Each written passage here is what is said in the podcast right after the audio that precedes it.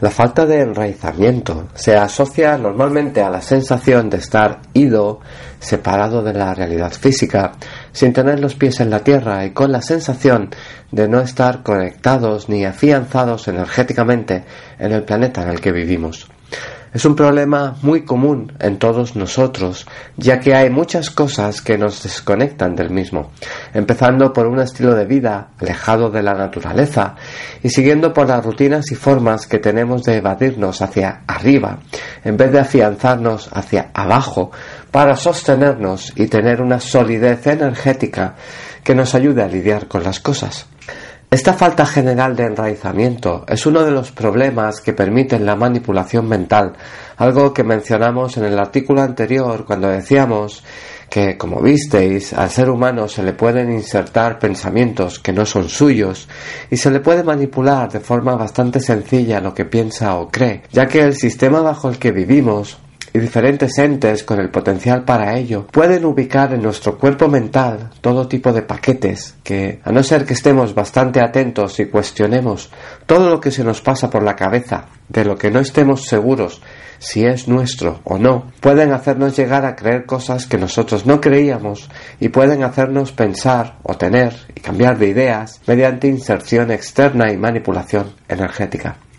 Para muchas personas, pues este es el primer método que tiene el sistema bajo el que vivimos para evitar que hagamos algo o que nos lancemos a ejecutar cambios potencialmente dañinos para la estructura de este sistema,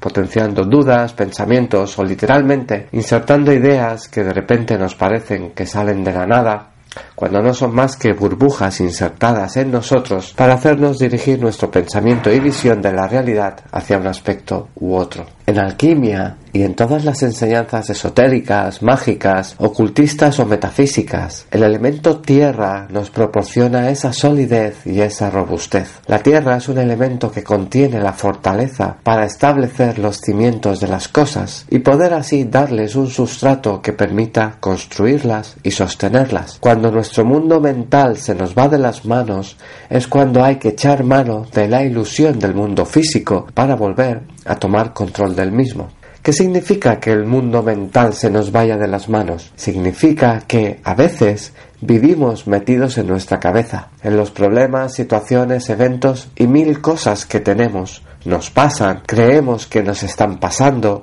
pensamos que nos van a pasar, etc. Pero que aún no tienen un reflejo en la realidad, que vamos proyectando y co-creando, sino que de momento son solo la idea de la casa que el arquitecto tiene en mente antes de que la casa se haya construido de verdad. Si en nuestra mente nos abruma que tengamos 25 ideas de casas que nos causan todo tipo de vaivenes mentales y emocionales, pero que aún no han pasado de ser más que formas energéticas, entonces hay que bajar al suelo, tomar tierra y parar, antes de que, literalmente, nuestras películas mentales nos lleven demasiado lejos. En sanación akáshica tenemos un bloqueo energético que llamamos ilusión. Se trata de una disfunción que suele aparecer en el cuerpo mental cuando decodificamos algo que percibimos de forma errónea.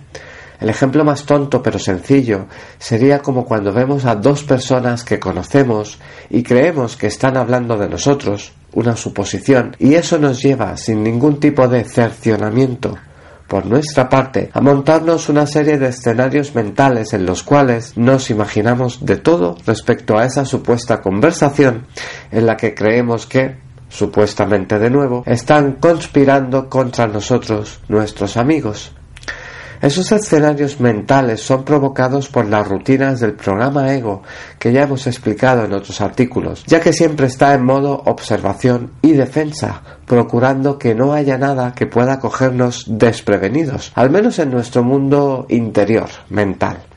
Así, esa generación de supuestos escenarios de algo que supuestamente está pasando nos lleva a otras disfunciones energéticas que generan formas mentales y emocionales negativas que luego causan problemas en cualquier otra parte del sistema energético al quedarse compactadas en nosotros mismos. Al final, lo más probable, como siempre, es que la, causa objetiva del hecho, la conversación entre dos personas que conocíamos, no tuviera nada que ver con lo que nosotros hemos creído que estaba sucediendo. De ahí que, Don Miguel Ruiz, en su libro Los Cuatro Acuerdos, es un libro de sabiduría tolteca, dice que uno de ellos es Nunca supongas nada. ¿Por qué la toma a tierra restablece el contacto con la normalidad de la ilusión en la que vivimos? ¿Por qué no dejamos de hablar de que esta realidad es una ilusión? Esta segunda parte ya la hemos explicado también muchas veces. Porque la realidad es energía proyectada por nosotros que, al ser decodificada por los sentidos dentro de un rango acotado de frecuencias, nos da la apariencia de ser algo sólido y tangible. Y como dentro de todos los rangos de frecuencias en los que nos movemos, este plano es el más denso, aunque siga siendo una construcción energética, es en él al que tenemos que anclarnos y enraizarnos cuando nos sentimos algo perdidos, algo fuera de la realidad o sin saber bien qué nos está pasando en el resto de nuestra estructura energética. Para ello, volver a poner los pies en el suelo exige que estemos presentes en el aquí y en el ahora,